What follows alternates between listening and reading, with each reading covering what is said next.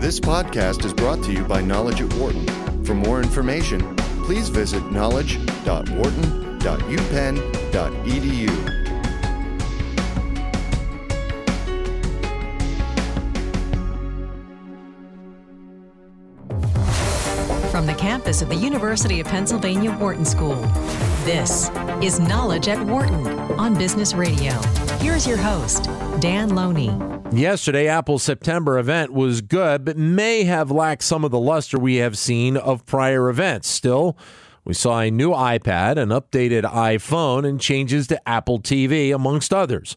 But it makes you wonder if maybe something else might be in the offing and in the near future to take a look at what was revealed and what we may see coming forth. We welcome in Haley Tsukayama, who is a technology reporter at the Washington Post, as well as Richard Dasher, who is the director of the U.S. Asia Technology Management Center, as well as executive director of the Center for Integrated Systems at Stanford University. Haley and Richard, thank you very much for coming on today.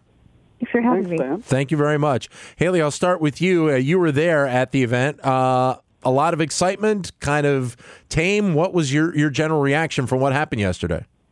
Well, I mean, I have to say that Apple really uh, they they introduced a lot. They definitely had a quantity um, of announcements to make.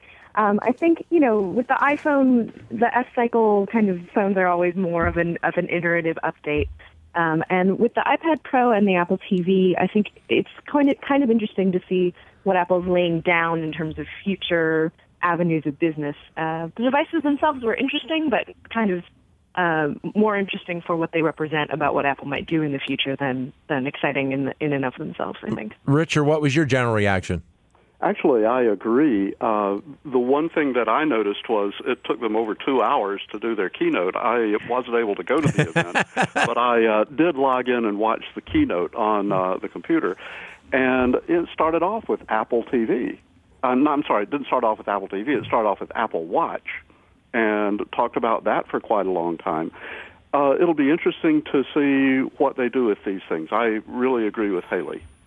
Uh, Haley, it's it's interesting because uh, Tim Cook said, uh, getting to Apple TV, he said the future of television is apps. Uh, what did you take from that? Because it is interesting. Apple TV is it's starting to gain a little bit of a hold, and obviously the the whole TV sector is kind of getting ready to shift here. I, I would think in the next five years or so. hmm Yeah, I mean, it is very interesting. I think to see Apple sort of, um, you know, they've always controlled hardware and software, and I think it's interesting to see them sort of take this leap into into content. We've seen it with Apple Music a little bit, and sort of with Apple introducing yet another app store for the television, um, and the rumors that they're going to get into streaming themselves and sort of curate channels. Um, it is very interesting to hear what Cook is saying, um, and it is true. You know, my colleague Cecilia Kang at the Post she reported uh, yesterday that internet uh, video advertising is finally starting to make a little bit of a dent into TV advertising. So we're seeing that flip definitely, and it seems like Apple really wants to be at the front of it. Uh, what what was the item specifically that drew probably your most attention? Um, for me personally, it was the iPad Pro because I think it's interesting that they're they're kind of now separating uh, the the demographic in terms of the people they're trying to reach with the iPad because everybody says this iPad Pro is more more business related. Yeah, I certainly agree. You know, um, Tim Cook has really been laying down a lot of groundwork in making specifically the tablet more of a of an enterprise device, more of a business device.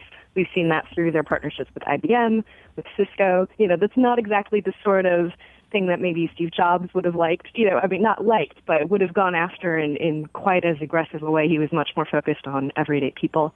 Um, but the iPad Pro is, you know, you look at all the demos they gave, all the software that they showed off. You know, they invited Microsoft on stage for goodness sake. Um, definitely a business-focused uh, product. Yeah, and that was an unusual tactic, I, I, I would think, because uh, a lot of people obviously made the association right off the bat uh, with the Microsoft Surface tablet. Uh, it, it, that probably caught a lot of people off guard, I would think. It certainly did. It certainly caught me off guard when uh, when Phil Schiller said, "Okay, and now we're going to welcome Microsoft to the stage." It went totally quiet in that room. No one was even fidgeting. Richard, Richard, Yeah, it actually uh, got kind of a bit of bad press out on the internet because uh, it looks like uh, Apple did what people used to in- accuse the Wintel monopoly of doing. Namely, it was introducing somebody else's uh, features several years after they had been introduced. Uh, I'll ask this question. I was going to wait till uh, a little bit later, but I'll ask it now because I wanted to get over to the iPhone because the, the, the release of, of the latest iPhone, there wasn't a ton of change to it. They upgraded the camera. I guess they added this 3D touch uh, technology. So I'll ask it to both of you. Haley, I'll start with you. I'm in a situation right now. lay this right out. I've got the opportunity to get a new iPhone come March. So the question is, with what you saw from the iPhone, the new iPhone 6 and 6S yesterday, should I be a consumer that should be buying this version, or maybe I should wait till next September and think about what might be the iPhone 7? Well, that's a question I get a lot, as you may imagine. Yeah. Um, and it sort of depends on what device you have right now. Um, for example, I have an iPhone 5S. Well, Uh, I've got couple- that too. Yeah. You've got the 5S, yeah. Yep.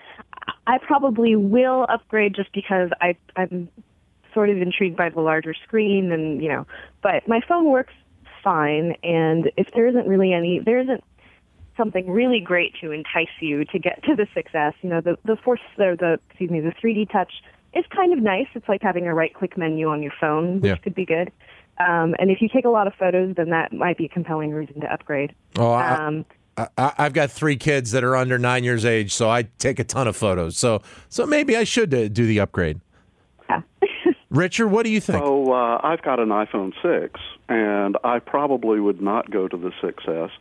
But um, you know, it does. The new camera on it is very impressive. A 12 megapixel camera.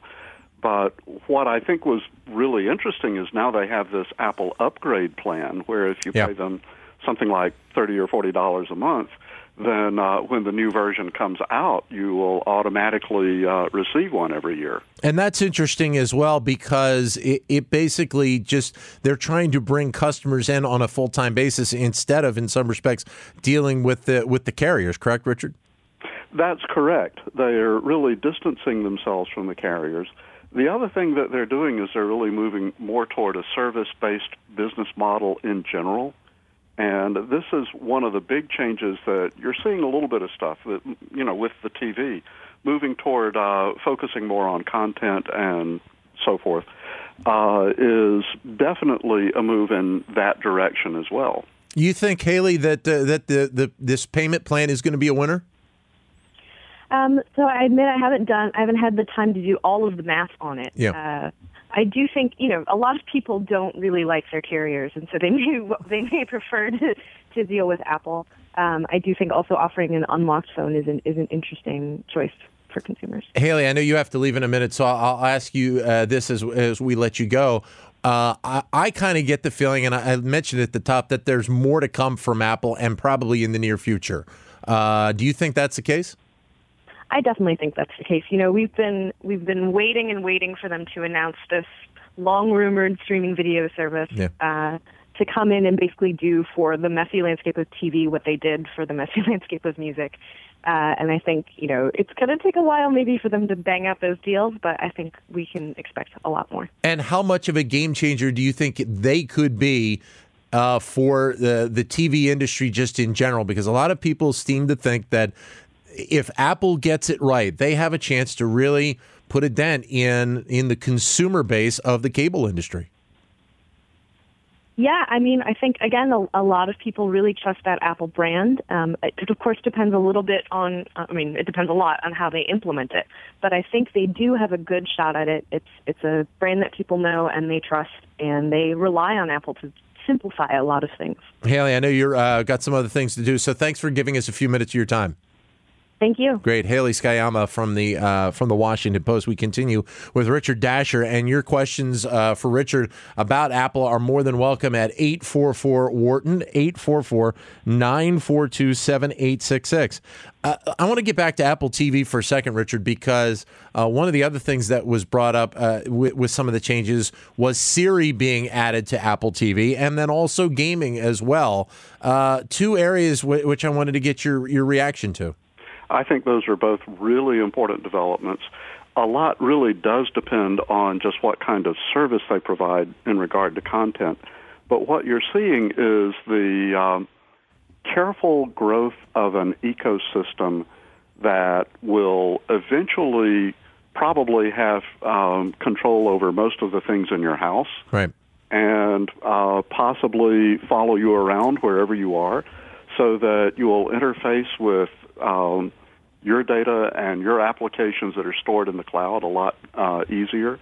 The OS that they have announced, the version 2 of TV OS that they announced with Apple TV, is going to allow third party uh, apps development. So immediately that's the gamers, right? The game Yep. development people.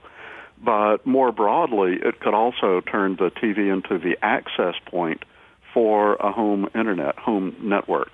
And that's something that, in some respects, I think, if memory serves me, it was Sony that was trying to do, uh, that they could really link in all kinds of things right through their gaming systems, correct? That's correct. But you see, the problem is uh, this is something that only a big company can do.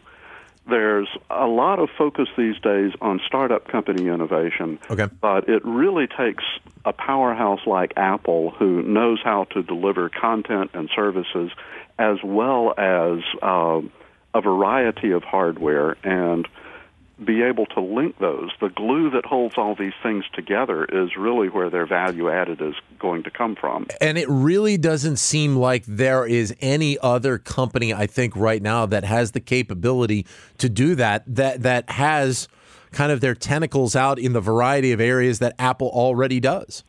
Not exactly like Apple, but I would watch Google. Okay.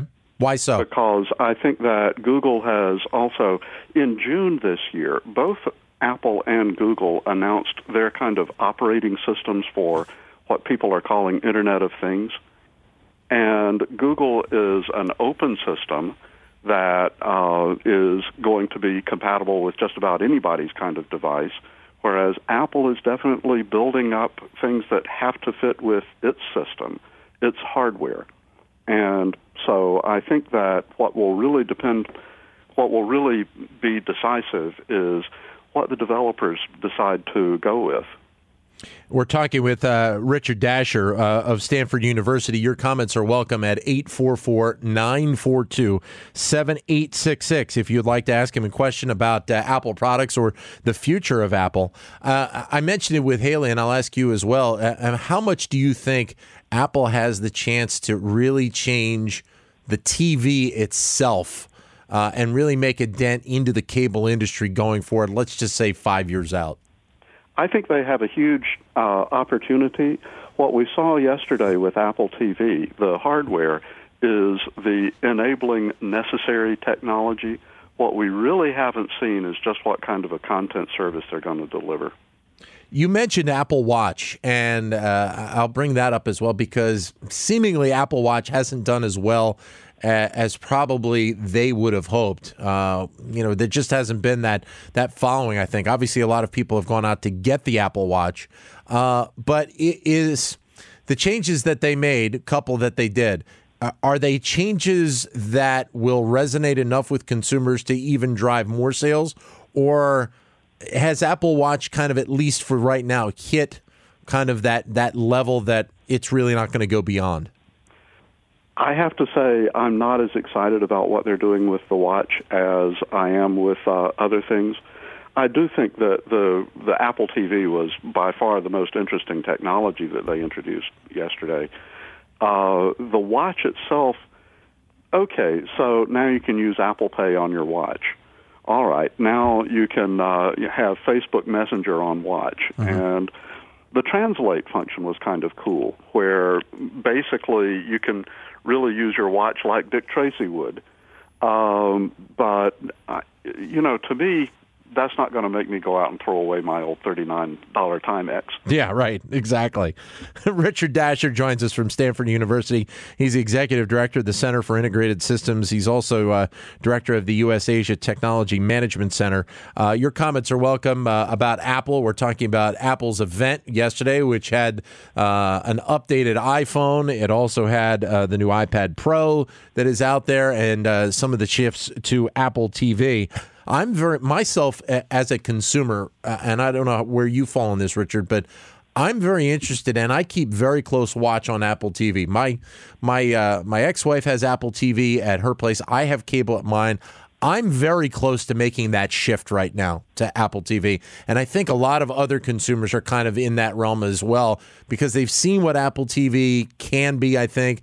They've probably seen what Sling can be. You know, some of these other opportunities just instead of having to get locked in to that $150 $200 a month where you have to have cable and your internet and in some cases a home phone as well. I agree with you. I think that the whole tv kind of uh, payment system and you know logging, having to subscribe to premium channels and so forth is probably going to be on the way out and i think this new tv can help it be on the way out uh, it will disrupt the uh, kind of pricing structure that people are paying for the content that they watch. Uh, already, young people are watching most things on demand. They're saving it on D- DVR and watching the programs when they want to see it, uh, fast forwarding through commercials. And uh, you know, this Apple TV is one step beyond beyond that. What you've got is you've got a big company which is very carefully moving into the next generation of how we interact with information technology. They are being very careful in regard to not telling people what they think will win and lose. Yeah. The things that they announced yesterday were clearly for general consumers. This was not for the development community. This was for the people who will go out to the stores and, and yeah. actually buy things. And um, yet uh, they are moving one step closer each time to a really new kind of seamless, transparent interaction of people with their information technology. Is Siri going to be a winner for Apple TV? I think so. Why so? I think that uh, first of all, you've it's something that Siri is almost made for. Yep. Limited number of voice commands uh, it will be easy for her to interact. You're not going to have all of these frustrating experiences where Siri says, I don't know what you're talking about. and uh, I think that this will free you up so that as you're walking through the room, you tell the TV to do something. Yeah, because you're you're basically when you're talking about Apple TV, you're going to say Siri, I want ESPN, or Siri, I want uh, Disney Channel, or Siri, I want this. Correct? That's exactly right. Plus, over the long term, you're going to just do what people used to do on Star Trek and say, "Computer, do this." Right? That's true. That's exactly right. So uh, I think that um, Siri is definitely a huge advantage that they have in the system right now over anybody else. Uh, there are other digital assistants, but um, Siri is further along. The iPad Pro announcement, uh, we've we've seen some articles about how maybe uh, the the desktop computer might be starting to make a comeback. Would a product like the iPad Pro maybe bring it back to the bring the discussion back to the tablet side? Well, Apple got punished a little bit yesterday in its stock because people figured that this is going to eat in more into laptop sales. Yeah. And laptops are, are typically more expensive.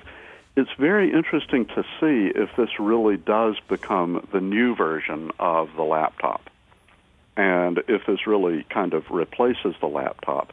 I know a number of people who, when they bought their first iPads, were kind of disappointed to find out that the functionality was not what they wanted from a laptop. Uh, and this is definitely moving back toward um, giving them full office as well as um, personal functionality with the thing. The larger screen, the fact that it integrates with a new keyboard and has a new keyboard connector, mm-hmm. all of that uh, was uh, something that, yeah, they kind of missed in earlier versions of the product. Microsoft Surface came out with it before they did. Yeah. And uh, so, yeah, okay, it's maybe Apple copying Microsoft is kind of like the dog, instead of the dog biting the man, the man biting the dog, right? Right, but it, it was interesting when you when you think about it that even though Microsoft kind of beat them to the punch with with this, they made obviously a very open recognition of the fact that hey, you know, Microsoft did this and and we're following along. Yes, uh, and of course, the way they did it, uh, you wouldn't until Microsoft came out and demoed Office on the iPad Pro. Uh, you wouldn't you would not know they existed, right? Yeah. We're talking with Richard Dasher, Stanford University. A few more minutes with him. If you have a question for Richard, talking about Apple and some of the Apple products uh, announced yesterday, uh, the number is 844 Wharton, 844 942 7866. Uh, last couple of minutes, talk about what's next. And, and, a lot of people obviously are still thinking that, you know, the, this this build out of Apple TV will happen at some point. I guess these agreements uh, with the various content providers is the biggest uh, stumbling block right now for Apple. Correct? That's their biggest challenge on the business side. What are the uh, what are the what are the ones though that they really still need to get done? In terms of uh, what kind of agreements? Yeah, and, and companies that they want to bring onto Apple TV. Well, actually, I think that uh, they're probably in the process of doing that. I haven't really looked into their individual agreements with publishers, but I think that um, introducing the TV OS with this version of Apple TV is going to hedge their risk so that it's not just TV content. Okay. This could also really become a much better um, game device as games are developed native for Apple TV.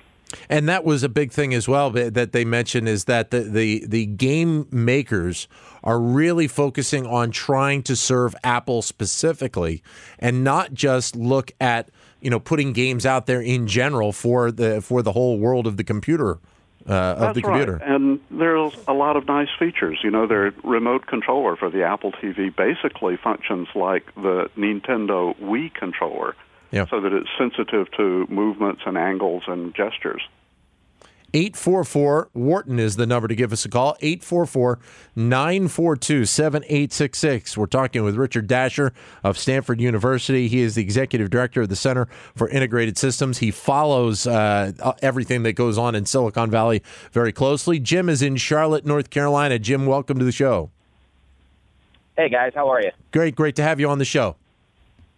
Thanks. Hey, Richard, I, I, I thought your comment earlier uh, about the monthly fee that Apple introduced yesterday to be able to trade up on the iPhone uh, when it's introduced uh, was real interesting for a couple of reasons. Uh, just the way that it changes it, the way that Apple interacts with the consumer, but also uh, the whole conversation that you guys were having earlier uh, about do you trade, when do you trade, and Apple being able to look at their developers and some of their uh, technology providers and tell them, you know, what kind of take rate they're going to have. I was hoping to get you to talk a little bit more about that because that actually was the most interesting thing for me from the uh, Apple announcement yesterday. Well, I think that oh, as a long-term thing, uh, in a way, I was not too surprised, but uh, I was yet I wasn't really expecting it. Uh, I think that you know the um, other uh, the the carriers had always been offering these upgrade plans, but now that Apple offers it itself, uh, they are definitely taking more control away from uh, of the business from the carriers. Um, you will see um, they've always Apple has always had a very powerful relationship with um, the people who are developing um, hardware that can be used with its system. Um, but now, really, you're seeing an unlocked phone that uh, you can get one a year, basically uh, paying all along as you get it. It'll be interesting to me to see if people sign up for it. Uh, this is new for a phone maker to do this.